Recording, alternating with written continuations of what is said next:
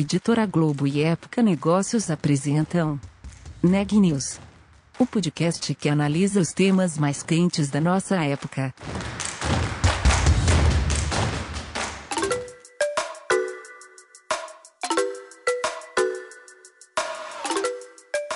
Olá, meu nome é Carolina Anzelt e sou repórter da Época Negócios. Seja bem-vindo a mais um episódio do Neg News, nosso podcast sobre os impactos da pandemia do coronavírus na economia e nas empresas.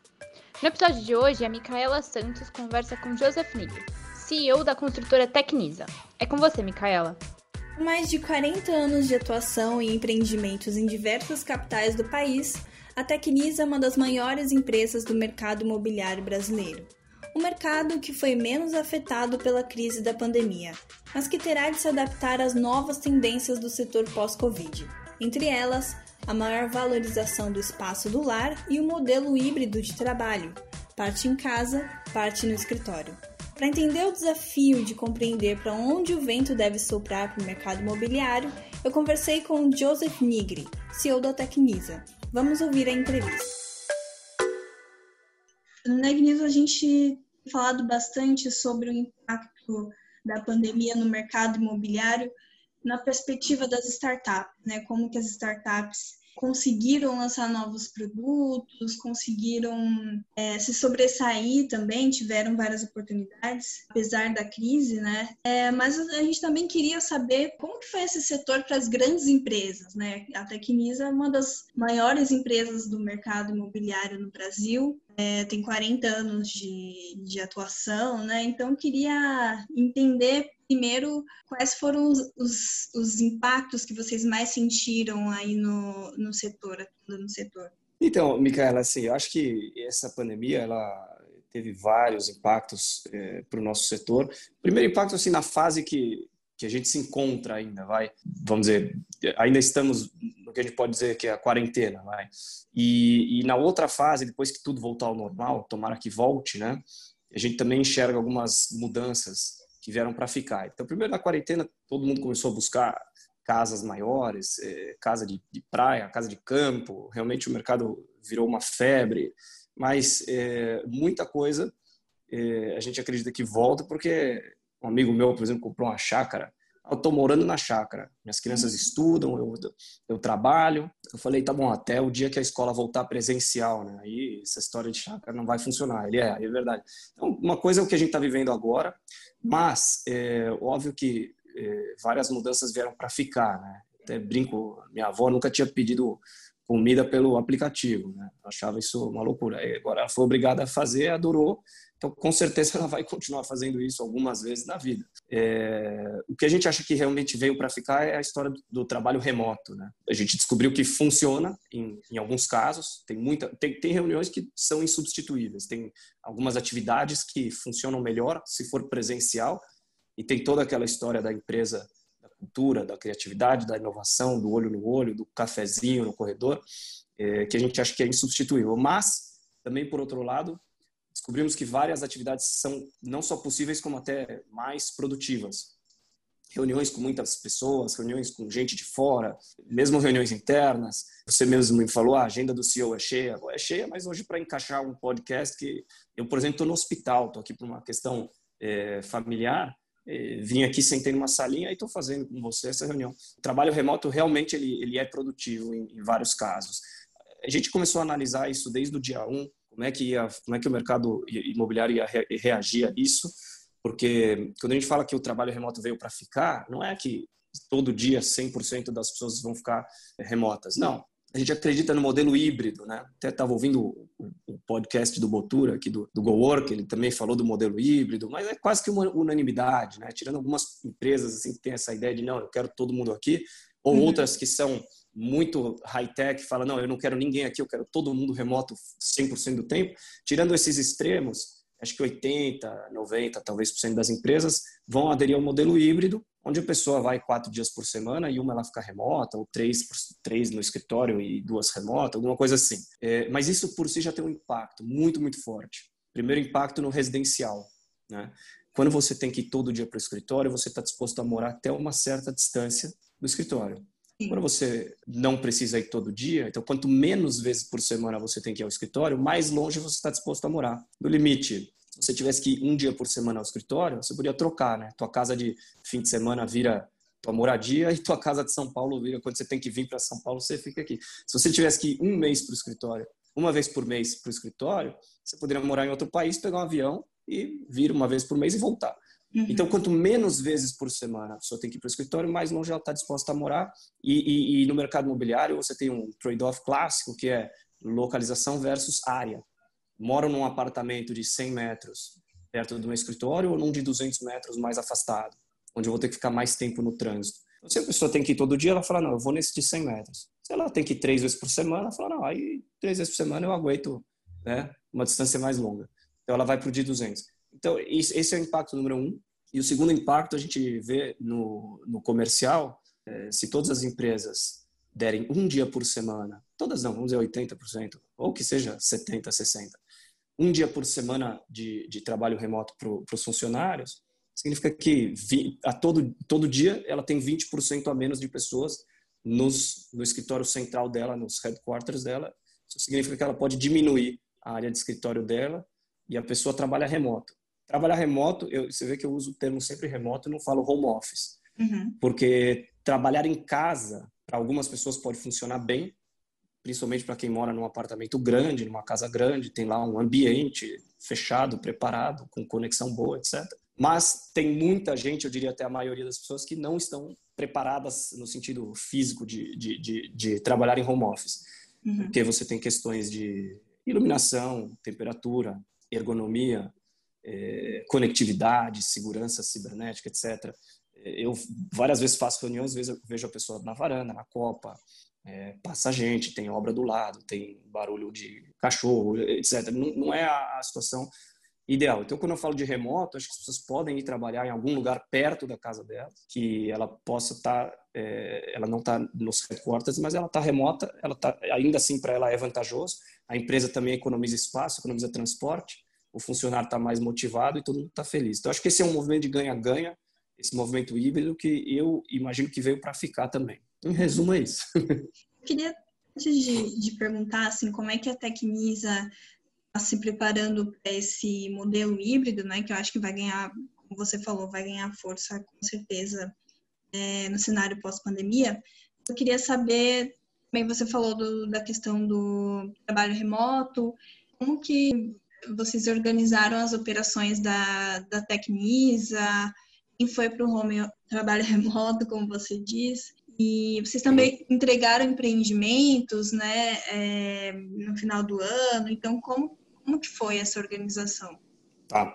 É, então, a gente está levando muito a sério essa história, até porque isso tem, como eu falei, tem um impacto no nosso setor e nossos produtos hoje que a gente está lançando vários, por exemplo, residencial de dois dormitórios, até de três. Na área comum do térreo, a gente faz é, espaços de trabalho. Não é assim, vou dizer um co-work, porque o co-work tem aquela ideia de aberto, tudo. São é, estações privativas fechadas. A gente até usa um termo assim de cabines, para que a pessoa que mora lá ela pode usar no dia que ela estiver remota. Né? É, estamos até com a ideia de construir talvez é, alguns prédios dedicados a esse tipo de produto. Então a gente está levando é, a sério essa história. A gente quer é, até ser exemplo nesse sentido. Então dentro do nosso escritório eu transformei todas as, as estações de trabalho em rotativas. Não uhum. tem mais a cadeira da Micaela, a cadeira do Joseph, tudo rotativo. Né? É, a pessoa, quando ela estiver no escritório, ela vai sentar lá e aí ela vai fazer uma reserva de assento por um aplicativo, mais ou menos que nem você reserva uma cadeira de cinema. E quando ela estiver remota, ela vai trabalhar de, de outro lugar. Então, para que a gente tenha esse ganho diário, eu preciso transformar todas as cadeiras em rotativas. É, também não posso ter armários, é, daqueles burrinhos ali que ficam embaixo da, da mesa, né? Uhum. Então, a gente construiu lockers é, e a pessoa tem um, uma chavezinha ali, um cadeadozinho que ela, ela pode deixar as coisas dela enfim, é, essas são as mudanças que a gente está promovendo. Se hoje é que o meu contrato ali de aluguel do escritório que eu tô, ele ainda tem alguns anos né, de vigência. Se o meu contrato tivesse vencendo hoje, eu com certeza não, não renovaria. Eu iria para outro espaço menor e me beneficiaria dessa economia do híbrido. Né? Como a gente, para sair, tem multa, rescisão, etc., então, provavelmente a gente vai segurar mais um tempo. Mas é, a gente enxerga que as empresas, conforme os contratos vão vencendo, elas vão mudando para áreas cada vez menores e, e aí esse, esse, esse espaço de trabalho remoto pode ser muito requisitado. Por isso que a gente está pensando em no, é, construir empreendimentos inteiros voltados para esse tipo de produto. E, Joseph, em relação à entrega de empreendimentos, houve alguma, alguma alteração significativa em relação é, a 2020, ao ano anterior? Como que vocês lidaram com essa questão? Eu acho que que cada setor sofreu a crise de uma maneira diferente, né? Cada setor teve um impacto diferente, outros tiveram queda na receita e tudo mais. E que você falasse um pouco sobre isso também. Não, com relação à entrega de empreendimentos não mudou nada, até uhum. porque uhum. as, as, as, obras foram consideradas é, trabalhos essenciais, uhum. não pararam, mesmo no pior momento da, da quarentena, e acho que foi uma decisão acertada, porque até hoje a gente mede níveis de contaminação nas obras e, e é muito baixo. É, a gente vê que é, na obra em si, de vez em quando algum funcionário testa positivo, mas a gente percebe que ele não espalha.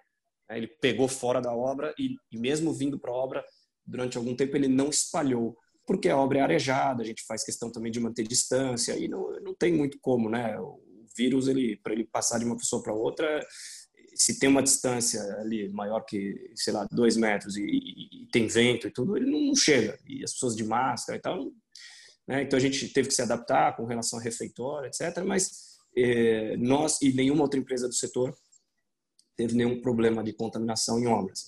É, então as obras entregaram, as entregas foram feitas normais, não mudou nada, não tivemos atraso nem nada. É, com relação à receita, sim, a gente teve uma queda nas vendas num primeiro momento, quando eu acho que todo mundo ficou meio em pânico, né? O que vai acontecer? A bolsa caiu para caramba, tava todo mundo achando que o mundo ia acabar.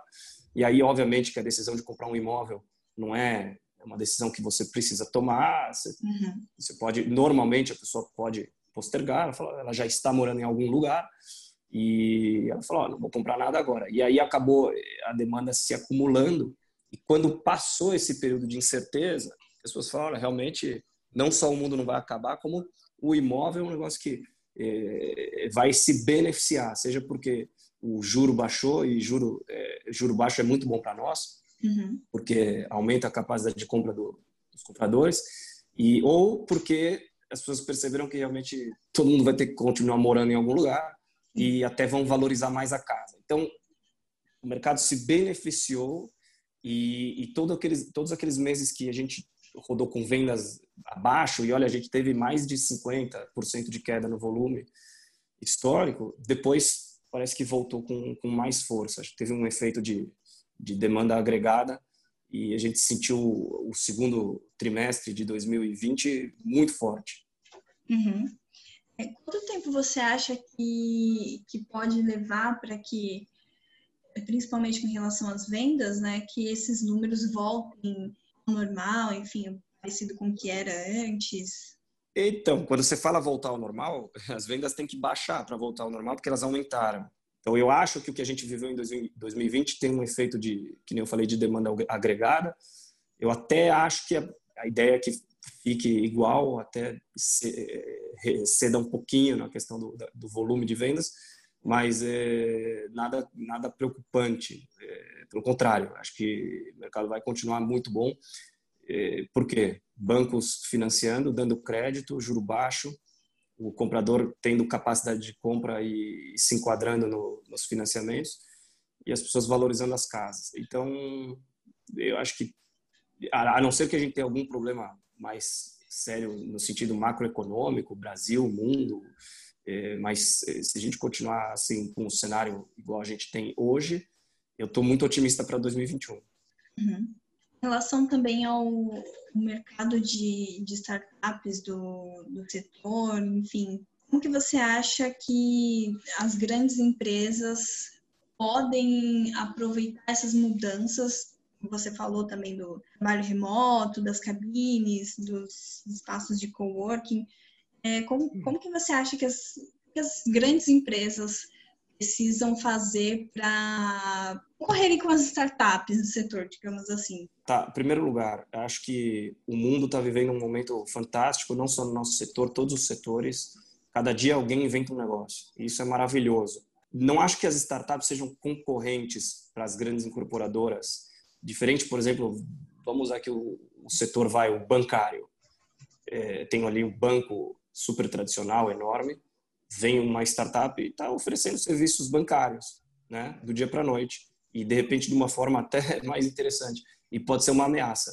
Para nós, eu não vejo nenhuma startup concorrendo de forma assim, lançando e construindo, entregando, mas é, várias atividades e processos que a gente tem, desde o processo de venda, o processo de repasse, o processo de é, decoração, o processo, vários tipos de processos, eles podem ser feitos de forma diferente, mais ágeis, é, mais rápidas, mais baratas, e com certeza as empresas deveriam se estar atentas para isso. Eu digo porque a Tecnisa está muito atenta uhum. e a forma, a melhor forma é estar próximo, é, observar tudo que está acontecendo, conversar com essas startups, é, de vez em quando até se emparcerar, virar um cliente anjo ou até, é, por que não, incubar né, alguma empresa é, que faça alguma coisa que você entende que faz melhor do que você.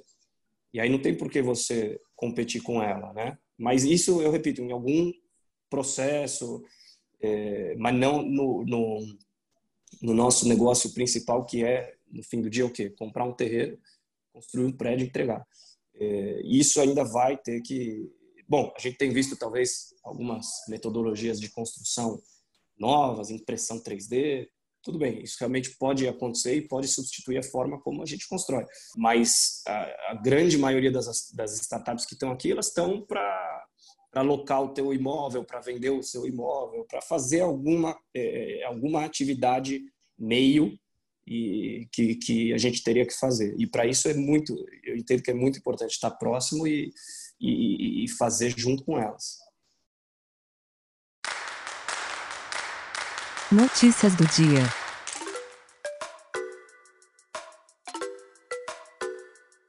As novidades em relação à vacinação incluem uma boa notícia a liberação da exportação das vacinas da Índia para o Brasil. 2 milhões de doses do imunizante da AstraZeneca produzido no país asiático devem chegar por aqui no fim da tarde de amanhã. Ao mesmo tempo, continuam as negociações com a China para o envio de mais insumos para a produção da Coronavac em território brasileiro. Enquanto isso, a crise no Amazonas ganha um novo capítulo com a suspensão das vacinas na capital Manaus.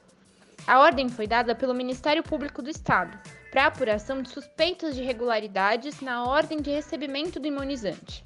Denúncias foram feitas depois que parentes de empresários locais, que estão fora do grupo prioritário, postaram fotos já sendo vacinados.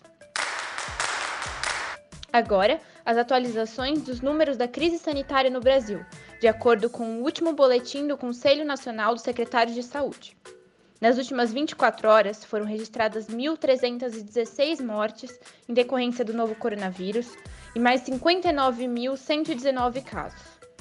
No total, são 214.147 óbitos e 8.697.368 infectados desde o começo da pandemia. O Neg News de hoje fica por aqui. Obrigada por nos acompanhar e até amanhã.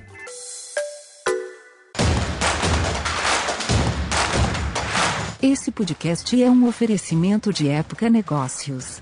Inspiração para inovar. Não deixe de conferir nossos outros podcasts. Presidente Entrevista Presidente. The Office. E os negócios da nossa época. Ouça, acompanhe, compartilhe. Vamos fazer deste podcast o nosso ponto de encontro.